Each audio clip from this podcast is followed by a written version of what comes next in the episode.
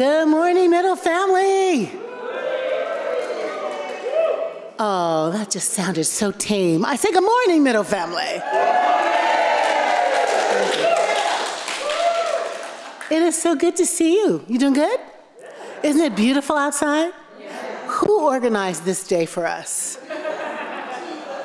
this is the day. I'm Jacqui Lewis. If you're new here, we're just so glad to see you. If you've been away and you've come back, welcome home. We missed you. We missed you when you were gone. If you're online, what's up? Where are you? Some of you are outside in the park, and I'm jealous. Some of you are on the beach, and I don't I don't like you if you're on the beach because I want to be on the beach with you. But wherever you are, we hope that you can feel connected to this community because we feel connected to you. Today, right after worship, we're going to have a beautiful outside shebang that Elise has organized for us. Where's Elise? Up there. Woohoo! All the cool people are in the. No, some of the cool people are down here. but we're going to be across the street in the park, so come hang out for a little while and just catch up with each other and do some socially distanced hugs or loves or all the things. There are so many ways to plug into the life of our community. They're playing on the slides, including um, Bible study, chat and chew, uh, programming that's for queer folks, older folks, black folks. We want you to come close and stay connected. Wednesday morning prayer, 8 o'clock. Check out the website and find out all the ways to get engaged. We have a beautiful guest musician today. Liz is here. John's out. Thank you so much for coming. We're glad you're here today, Liz. Okay, everybody taking a breath. Think of God's goodness. God's goodness to you. Didn't we wake up this morning? Get started along our way. It's going to be a great day just because we're here. Tina, help us open with a hymn. Our friends from PBS are here, but pretend like you don't see them. They're doing the Baptist with the finger thing right now. They're just, they can't, you can't really see them. Good morning, middle. Please stand as you are able. Join us in our opening hymn. I want Jesus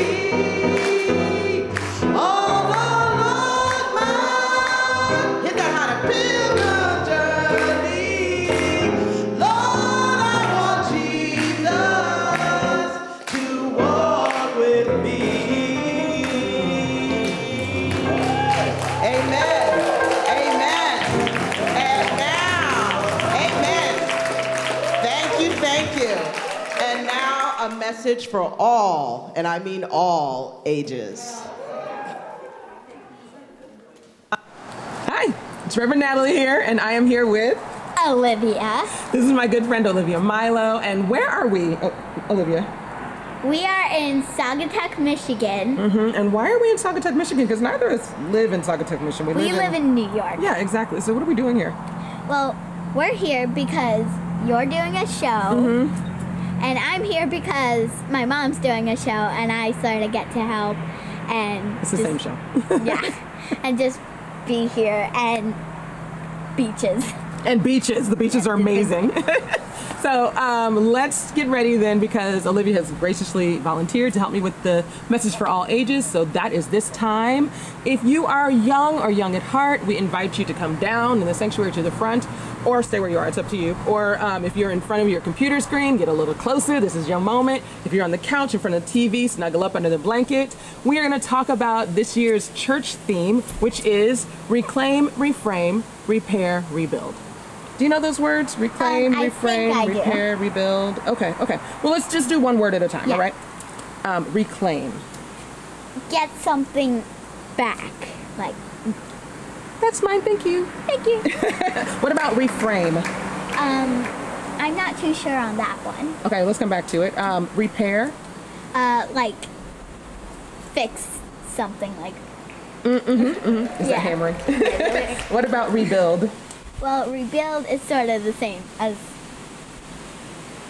Is repair? Yeah, Yeah. yeah, yeah. Like you're just Um, like a but you just build it like building. Mm-hmm. Mm-hmm. Mm-hmm. Well, let's talk about reframe because that's the one that you're like. "Mm." If I told you I had a beautiful red rose, a picture of a red rose in a frame, red red, red frame, and I wanted to make that red rose pop.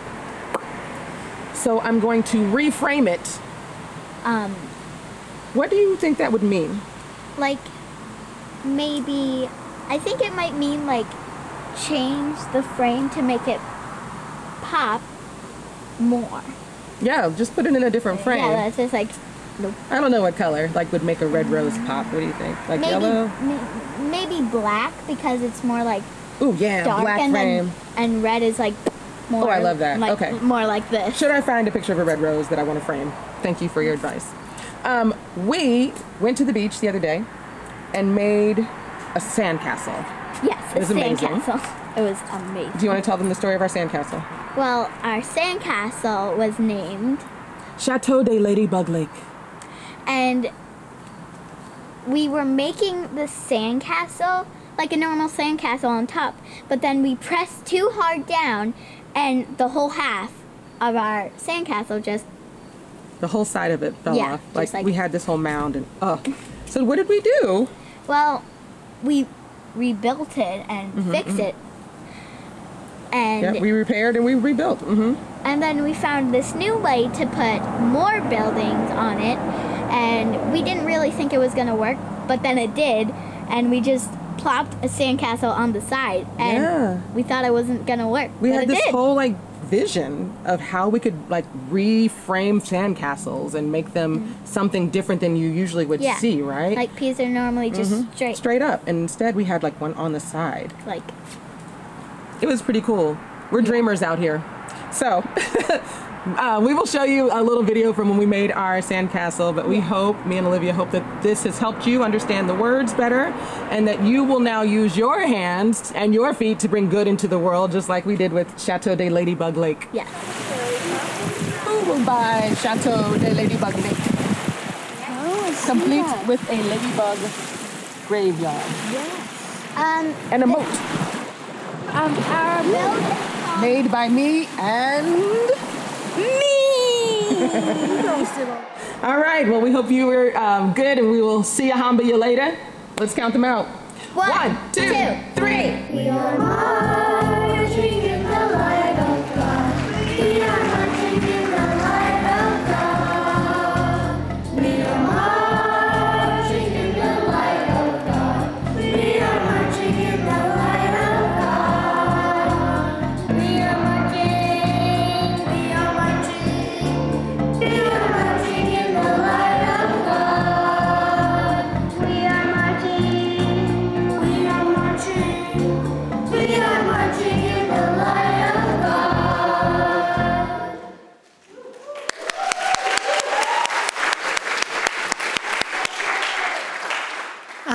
that child gonna be when she grows up, but wow, right?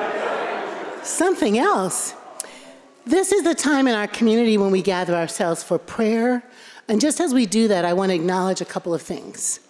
One is that somebody had a name change and a status change um, and got married. Janae Williams Johnston got married.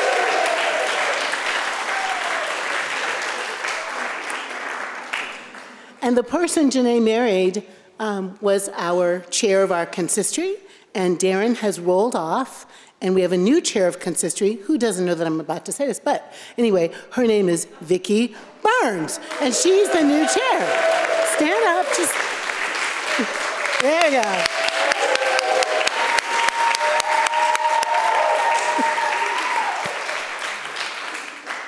Okay, that's enough embarrassing people. Um, you have a heart full of love. You have a heart full of dreams. You have hearts full of disappointment, worry, uh, fear, anxiety, um, and resilience. And so I'm going to invite us to like a few seconds of silent prayer so you can do you with God, and then I'm going to lead us in a prayer. Okay? So everybody breathe again.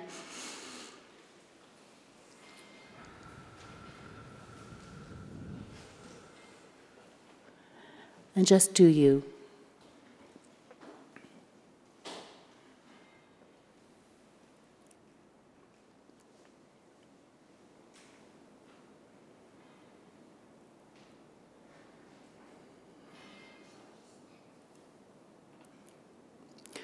Holy God, St. Francis wrote a beautiful prayer asking you to make him an instrument of your peace. This is my prayer today, God, for us here in this place, that you would make us instruments, tools for making peace on earth, shalom on earth. St. Francis said, Where there is hatred, let me sow love. God, help us to sow seeds of the fiercest love of all. In the dirt where there is pain and heartache, in the soil where there is suffering and bewilderment, in the places where there is purposeful enmity being cooked, lies being told, energies that would thwart the building of your reign on earth. God, make us seed planters of love. Where there's hurt, God, where we've been wounded, where others have been wounded, we pray that you will give us the ability to forgive and to pardon.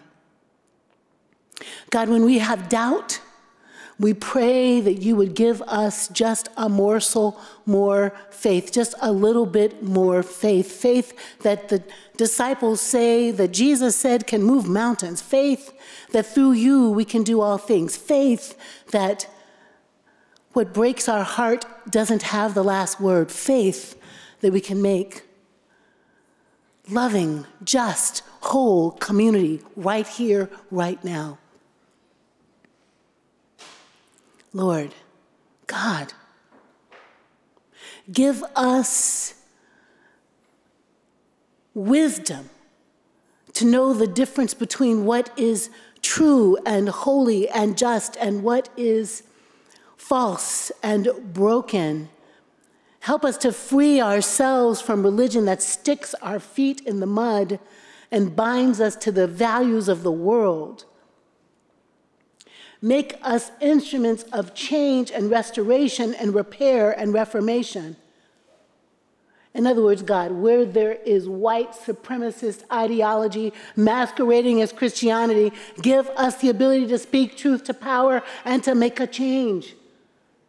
So that love wins, so that love rules, so that love is the ethic, so that love is the religion of the populace.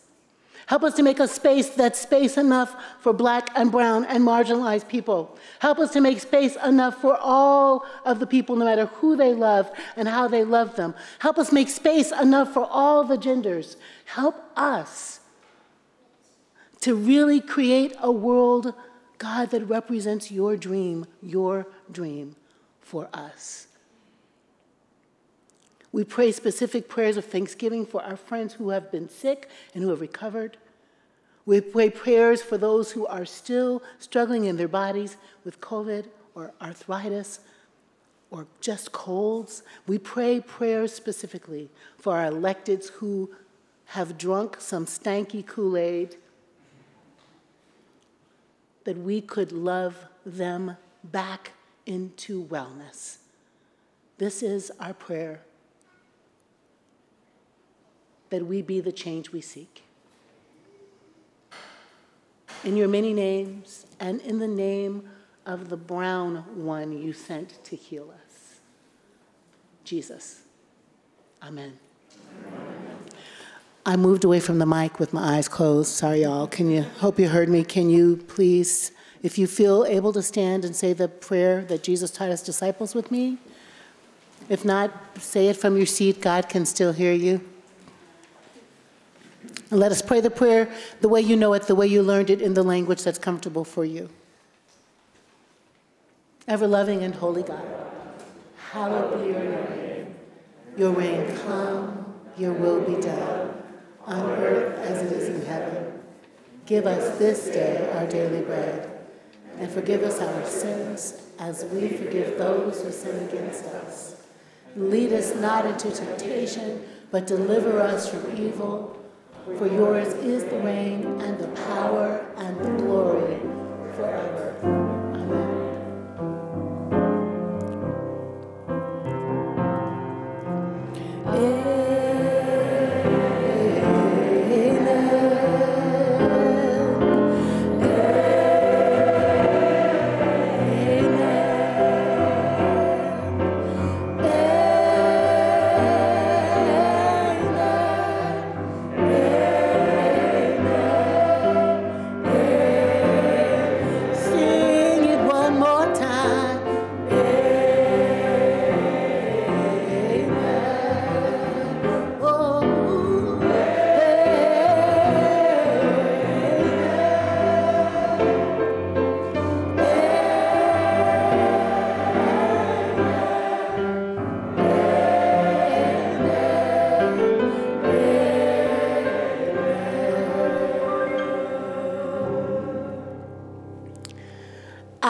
Is peace that passes understanding.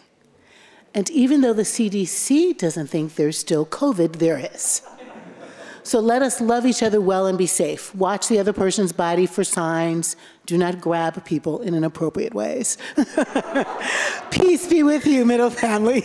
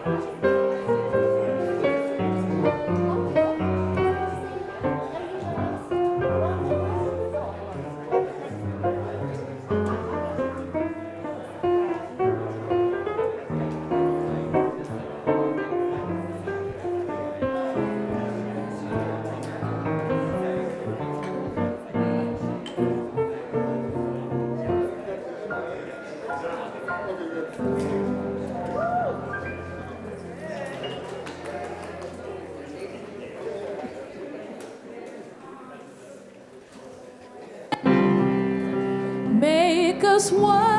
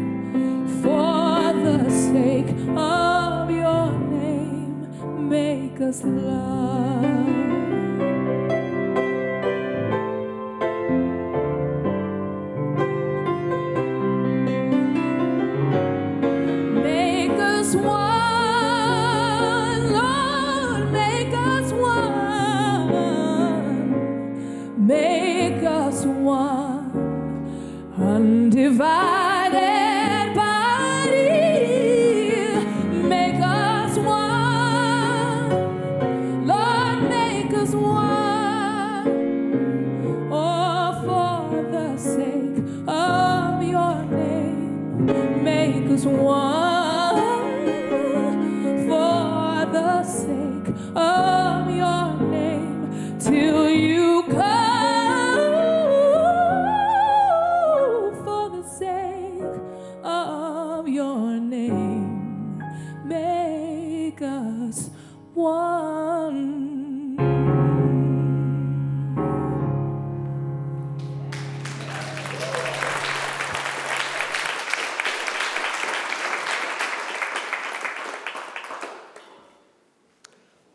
furniture here.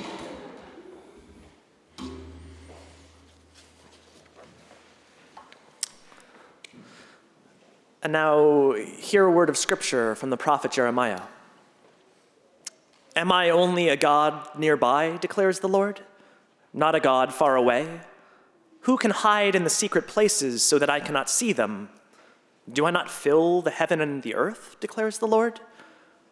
I have heard what the prophets say who prophesy lies in my name. They say, I had a dream, I had a dream.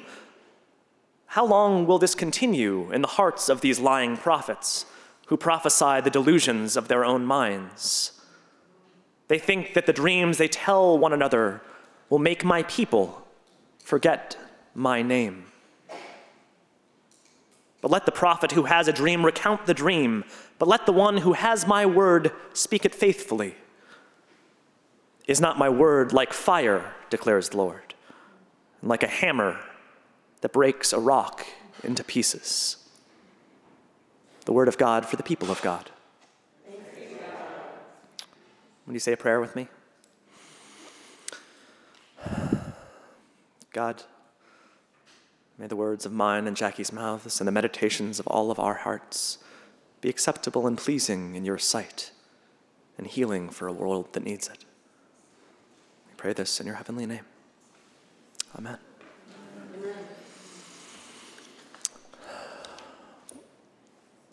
So, do any of you ever get insecure about your faith? To be clear, I, I don't actually mean moments of doubt or uncertainty about God or our relationship to the divine. Actually, I think that those are an expression of our faith, not its absence. What I mean is that living in a country where Christianity is so frequently equated to a violent, fascist white evangelicalism, do you ever find yourself acting like somehow our faith is the one that's twisting God's words? And listen, I, I know in my bones that Jesus was not preaching that foolishness. I believe with all that I am and all that I have in a God who is presently at work for universal liberation. I've studied my scriptures, I read my theology, I studied it in some original languages, but then suddenly I will find myself at a barbecue and someone will ask what I do for a living, and instead of just saying, I'm a minister, they're going to get a whole thesis project. I'm a minister at this church in the East Village in New York City. Not, not that kind of minister. This church is super queer. It has really good artists. It's active in organizing for justice and hosts anti racist education classes. I'll go on and on and start noticing the vaguely glazed look in the eyes of the person who just wanted to know what I did for a living. Don't get me wrong, I, I know why I do that. And if you answer something similar when someone asks if you're religious, I understand why you do that too. In a cultural landscape where Christianity carries assumptions about homophobia, transphobia, racism, anti Semitism, Islamophobia, ecological subjugation, economic exploitation, we want to make it clear no, no, no, I'm not that kind of Christian. But I've begun to fear that when that's our habitual reflexive reaction, we frame the true gospel, Jesus' lived word that beckons the world toward freedom, as if it were some kind of deviation from the faith, when it's actually the rising Christian fascism that so clearly violates both God's love and the Bible. Reading our scripture today, we find the prophet Jeremiah amid similar circumstances. But in order to understand just how deeply Jeremiah's questions resonate with our own time, we need to know a little bit about the history that surrounds his words. Jeremiah is writing in the middle of the Babylonian exile. After Babylon sacked the city of Jerusalem, they forced the Israelites to leave their homeland and marched them into the capital city of Babylon. It's unclear when exactly Jeremiah's testimony is recorded, but biblical scholars believe it happened sometime within that 70 years of captivity. And 70 years is long enough that surely many of the folks in exile began to wonder if they would ever see their home again. In the middle of this trauma, forced migration coupled with uncertainty about any kind of future hope, Jeremiah and other theologians are offering answers about what caused this calamity, about what people can do to restore their homeland that they long to return to. One of the dominant interpretations is that God caused this suffering to punish the Israelites for their unfaithfulness. If we're honest, this is a place that our minds can go to in a time of crisis. Paradoxically, it can almost feel like a comfort to blame ourselves because the only thing that is less tolerable than being responsible for a tragedy is the truth that sometimes bad things happen to good people, too. But Jeremiah is doing something else in this passage that I want to focus on this morning. Reflecting on the horror that is unfolded, Jeremiah puts these words into God's mouth How long will this continue in the hearts of these lying prophets who prophesy the delusions of their own minds? They think that the dreams they tell one another will make my people forget my name. And here we get something closer to the truth. God does not will anyone to suffer. The people's pain and trauma are not caused by God, but by people who have lied in God's name, conspiring to make all of us forget the kind of love that God demands, the claims for justice that God has placed on all of our lives. The exile in Jeremiah's retelling doesn't actually begin with the destruction of Jerusalem. It begins the moment that people start to lie about God. And whew, if that does not resonate with the kind of exile we find ourselves in now. Lies about God have grown so thick that they entomb our Bibles like a pernicious womb, birthing oppression instead of liberation. And if Satan is the father of lies, Daddy's been busy.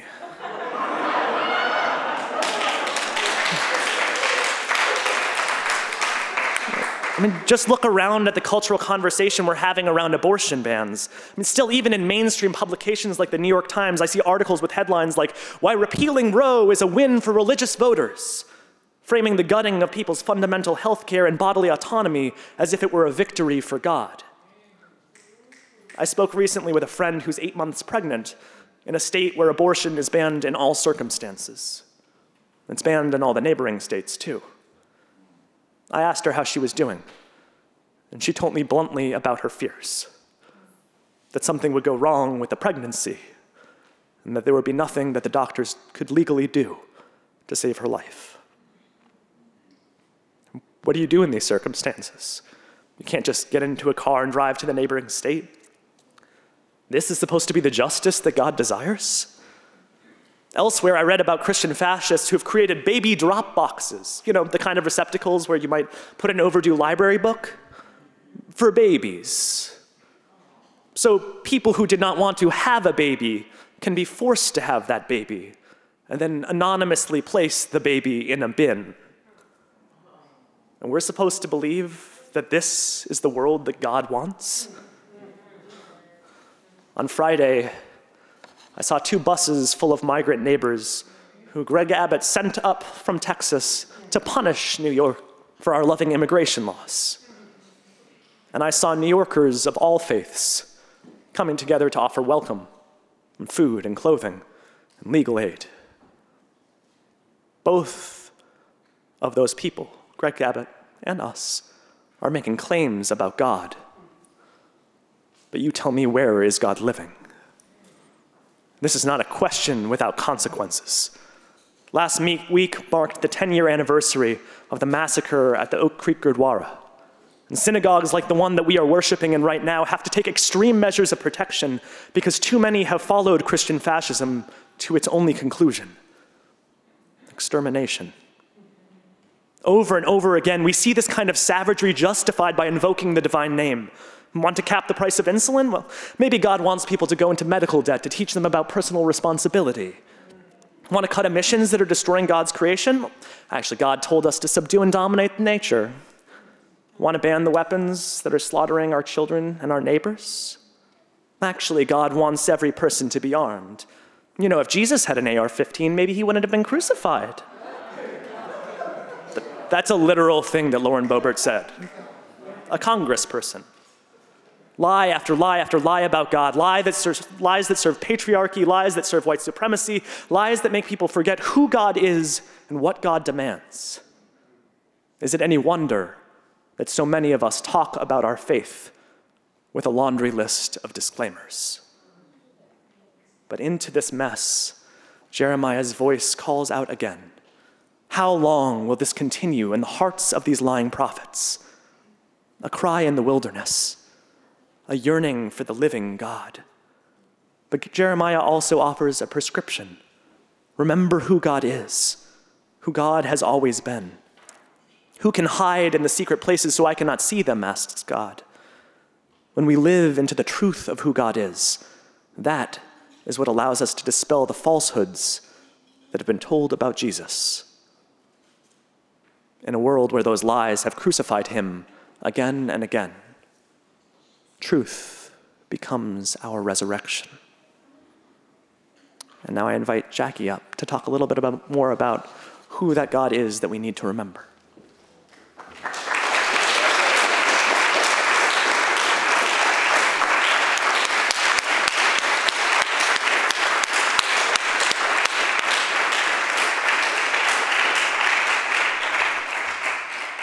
Thank you so much, Ben.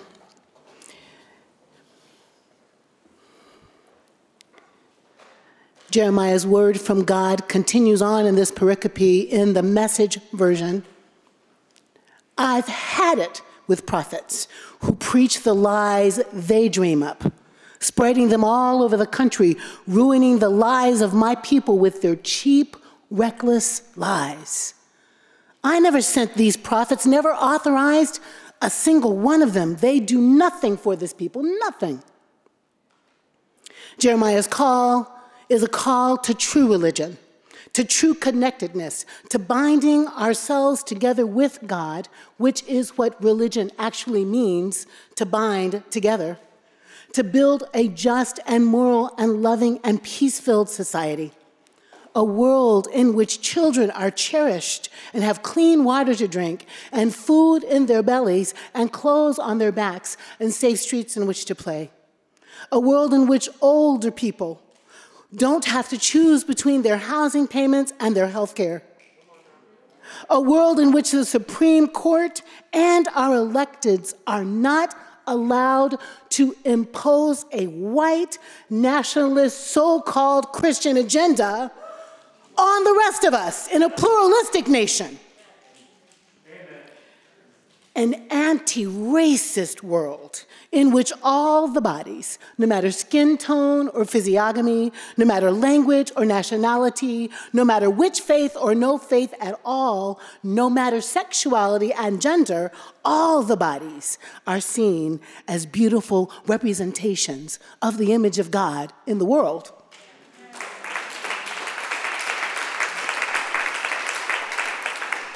Jeremiah's calling is a call to truth. And I can hear some folks saying now, and I'm gonna get it in my, in my inbox, right? saying now, how do you know? How do you know which one's the truth? How do you know? How can you tell? As was true then and is true now, there will always be prophets and preachers and teachers who teach two kinds of lies. One is the feel good lie. Here's how this one goes No matter how much the world is suffering, no matter how many immigrants are held in detention centers, which are actually jails, no matter how many are shipped up from Texas into this state or into DC, no matter what, feel good, y'all. Feel good. Because you're a Christian and you go to church and you're a Christian in your heart, and everything is going to be all right. No matter how many people live below the poverty line, no matter how many little black boys are profiled by their you know, nursery school teachers, and no matter how many black bodies are shot in the streets, no matter how large the wage gap is between blacks and whites, feel good because you're a Christian in your heart, and everything is going to be all right. The feel good lie allows us to look away from suffering it allows us to, in fact, tell ourselves the reason they're suffering is because there's something wrong with them. They didn't pray hard enough, they didn't do the right thing. They're not holy enough to survive and have a good life. The feel good lie says to us as long as it doesn't touch our families, it just doesn't matter. We stand outside of injustices because we are not in it together and we don't have to think about them at all. We might say a prayer for them, but we might not. The feel good lie claims that there is peace when there is injustice, and Jeremiah is saying, where there is no justice, there is no peace.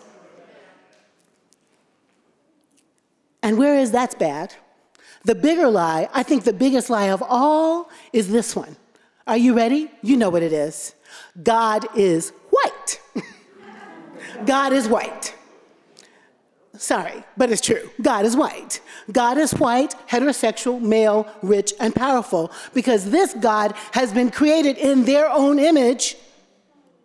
And this God that is Christian also hates all the other religions, hates all the people who are not Christian, and also only likes the kind of Christian that likes whiteness.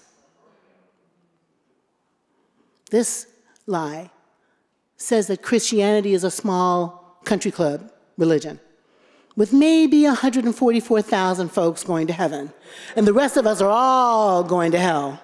And our job is to make sure, make sure, we're in the number, so we don't get left out when the rapture comes. This white God has a growing congregation, and his prophets, because he is a he and he does have a penis, have created God in their image, and they have hymns and prayers and rituals and policies and talking points and conferences about how to put on the whole armor of God and protect whiteness at all costs.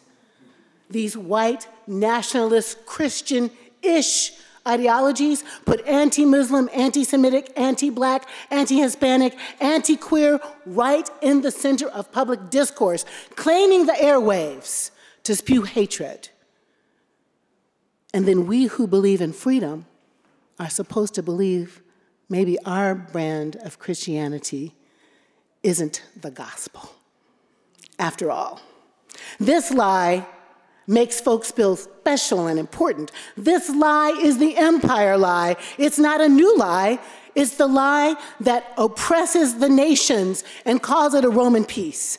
It's the lie that creates a papal bull that says, hey, nice white people, Please get on boats, go to the lands where the dark heathens live, take the lands and make them Christian. It's the doctrine of discovery lie. It's the Holocaust causing, apartheid causing, death dealing lie. Land grabbing, enslavement lie. It's death. And it has got to go.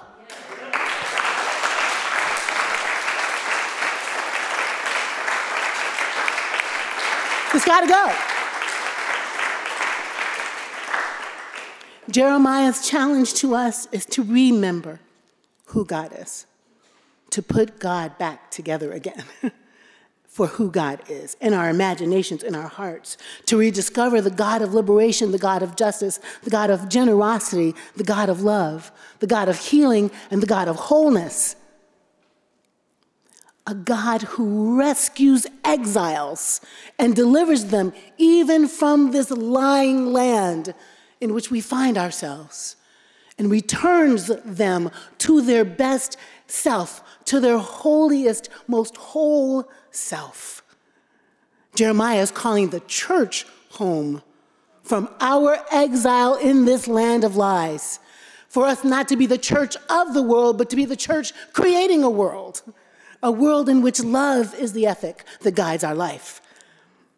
That's why Middle Church's vision statement says, in part, Middle Church affirms the transformative power of moral imagination, reclaiming and reframing Christianity in our walls, on the streets, and in the digital spaces around the globe. That's an ambitious vision, y'all, but it's the one you wrote. you wrote it, you did it, you said it, and we don't just stick it up on some whiteboard and read it every now and then. We are trying to preach this gospel of reclaim and reframe. We're trying to live out this gospel, gospel of rebuild and restore. And we're going to do it with your help, and we're going to do it together. And we are not going to rest until we get back to the teachings of Jesus.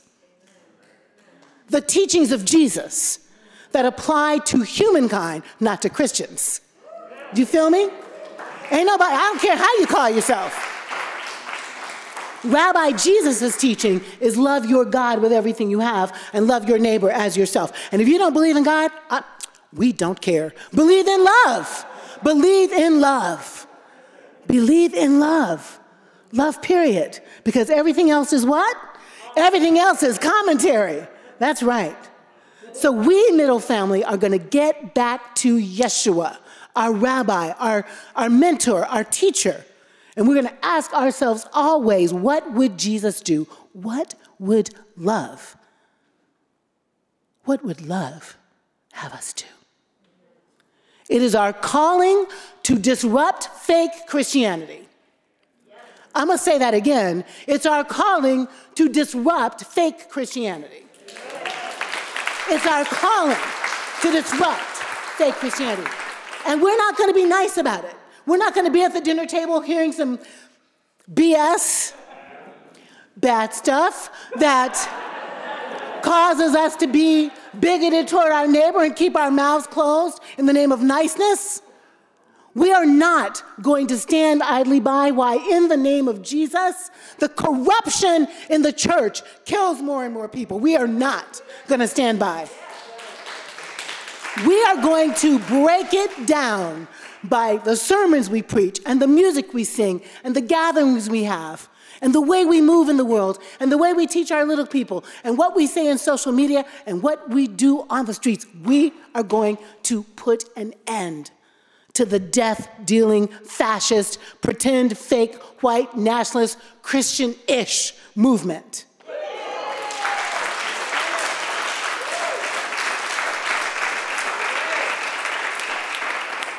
And we are going to do it starting right now. We're going to take it to the polls. We're going to take it to the streets. We're going to take it to the dinner table. We are not going to allow fascism to hijack our love. Somebody say amen. Come on, Ben. Ben's going to come up and somebody say amen again. Okay, I'm undone. are we done? No, I said I'm undone.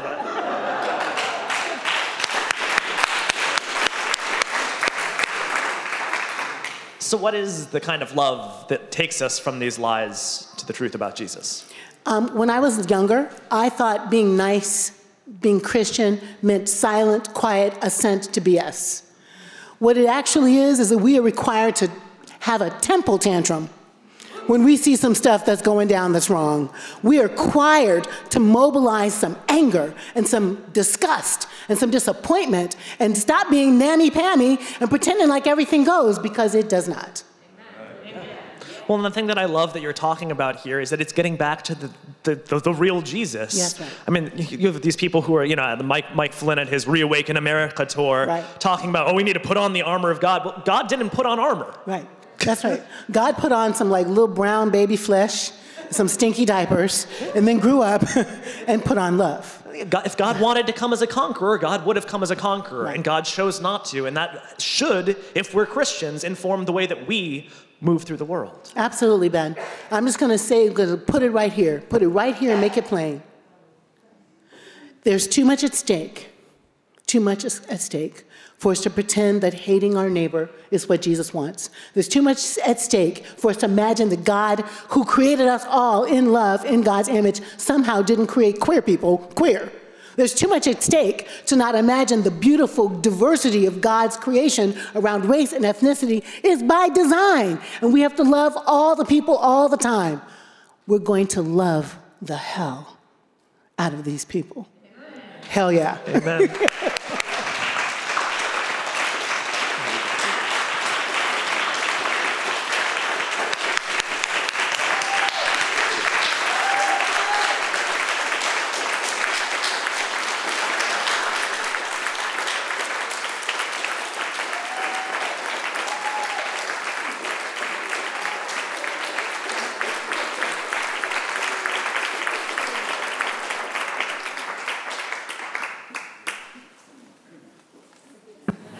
Good morning, Middle Church. My name's Beth Elor, and I may be one of the earliest members of Middle still attending regularly. Um, I was looking for a church in 1991 when my son was about three, and I realized I wanted him to have the same kind of spiritual grounding that I had had as a child. So it had to be diverse, inclusive, child friendly, welcoming, multi generational. You know, all the things you naturally look for in a church, right? All these things appeared in middle as soon as I, we started attending. My son would play under the pews, and that was fine. Gordon Dragt was the um, minister then, and many of his hallmark innovations were already in full swing. The gospel choir, the arts, the youth outreach, the inclusion of all faiths and none, and the constant ministry to marginalized communities which abounded in the East Village and still do. Over time, we became involved in many of the activities the weekly momentum meals for clients with AIDS, drug addiction, homelessness, the funerals and commitment ceremonies for members rejected or ostracized by other churches. AIDS had ravaged the arts and fashion communities that I had been a part of, and to find such a loving, supportive community was wonderful. Then, 18 years ago, Reverend Jacqui took up the mantle, and as we know, built and transformed the very meaning of an activist church. As her message resonated, I've been drawn closer into the community, becoming a collegiate deacon. The clarity of her spiritual guidance, the focus on direct action, the response to injustice, to struggles, both personal and universal. In a sense, she's reclaimed Jesus from the hierarchy of institutional rhetoric and empowered us to see our own role in the world, not as pa- passive bystanders, but as participants in the beloved community. Now comes the important conclusion of my message. Whatever you, has brought you to middle, know that for however long or how briefly your, um, you stay, your gifts and participation are part of a living, breathing community, which is strengthened by every one of us. Please consider becoming a member and adding your voice, your participation, and your financial support. To become a member, go to middlechurch.org whatever, um, and fill out the member form to get started, and then plan to join a new members class so we can get to know you better. Explore the website for small groups, upcoming activities, and resources for prayer and personal care. You will always be welcome. To make a donation to help fund this movement, scan the link on the screen or use Venmo to send directly to middlechurch.org. So you are very welcome. Have a wonderful day.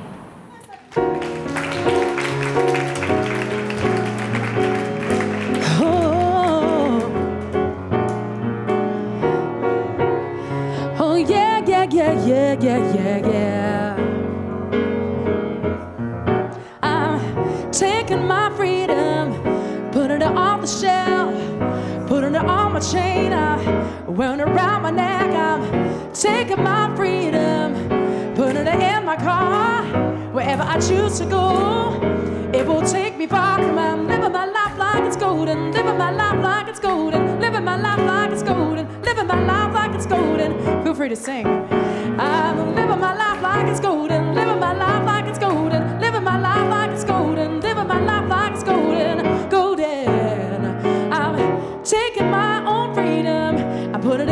song, singing loud and strong, grouping all day long. I'm taking my freedom, putting it in my soul. I'll be hot stepping y'all, and let the joy unfold. I'm living my life like it's golden, living my life like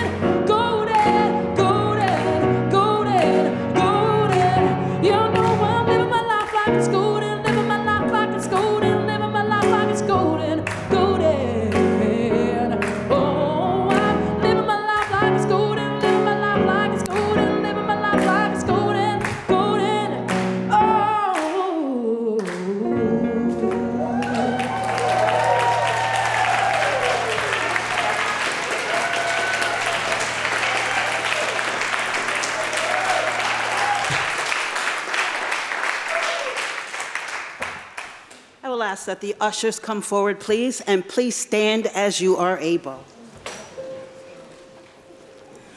Let us pray. Gracious and loving God, we thank you for this offering today. God, give us the boldness and the confidence to use these gifts on the side of justice and freedom in the world. It is in your name that is with love and power we pray. Amen. Amen. All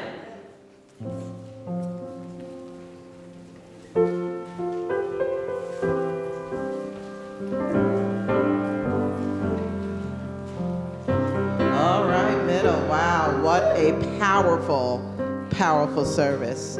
I'm asking you to stand again as you are able for our closing hymn. Yeah, one more time, one more time. Thank y'all. Thank y'all. We're going to sing verses one through three. Thou my vision,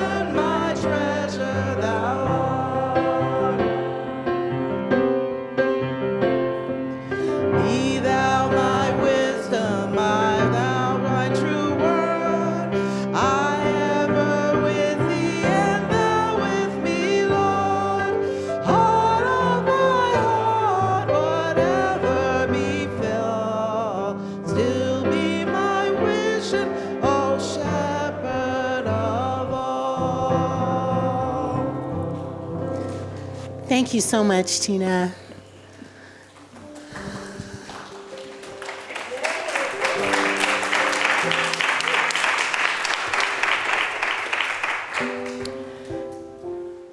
I'm going to benedict, and then I'm going to ask us to sit and talk a second. So stay standing, though, right now, because there's a lot up and down. Just stay with us. Thank you, Ben, for that beautiful duet.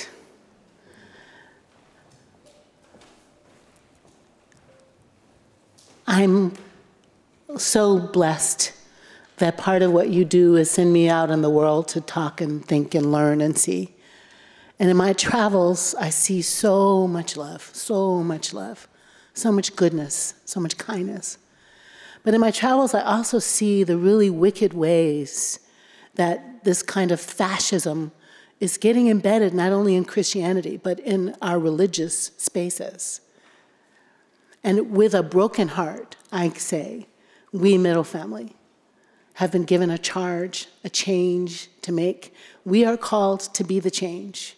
How many of you in the room are deacons, elders, local? The, the, raise your hands, right? Got a lot of leaders here. That's right, Linda. And how many of you are ministers of the, of the good news of, of gospel? Okay, so let me ask that again. How many of you are ministers? Okay, that's right. That's the right answer. How many of you are called by God to do a bold new thing on the earth? To, which is no less than to love the hell out of the world. So I'm so lucky to be semi in charge ish of such a beautiful community because you're just beyond my imagination the way we love the world. So let's just dig in, okay? Let's dig in, let's dig in. And don't let our anger or our fear cause us to be paralyzed. Let's dig in, okay? We can do this. We can do this. We must do this, and we will. God bless you and keep you. God make her face shine upon you. God lift up their countenance upon you and give you peace. Amen.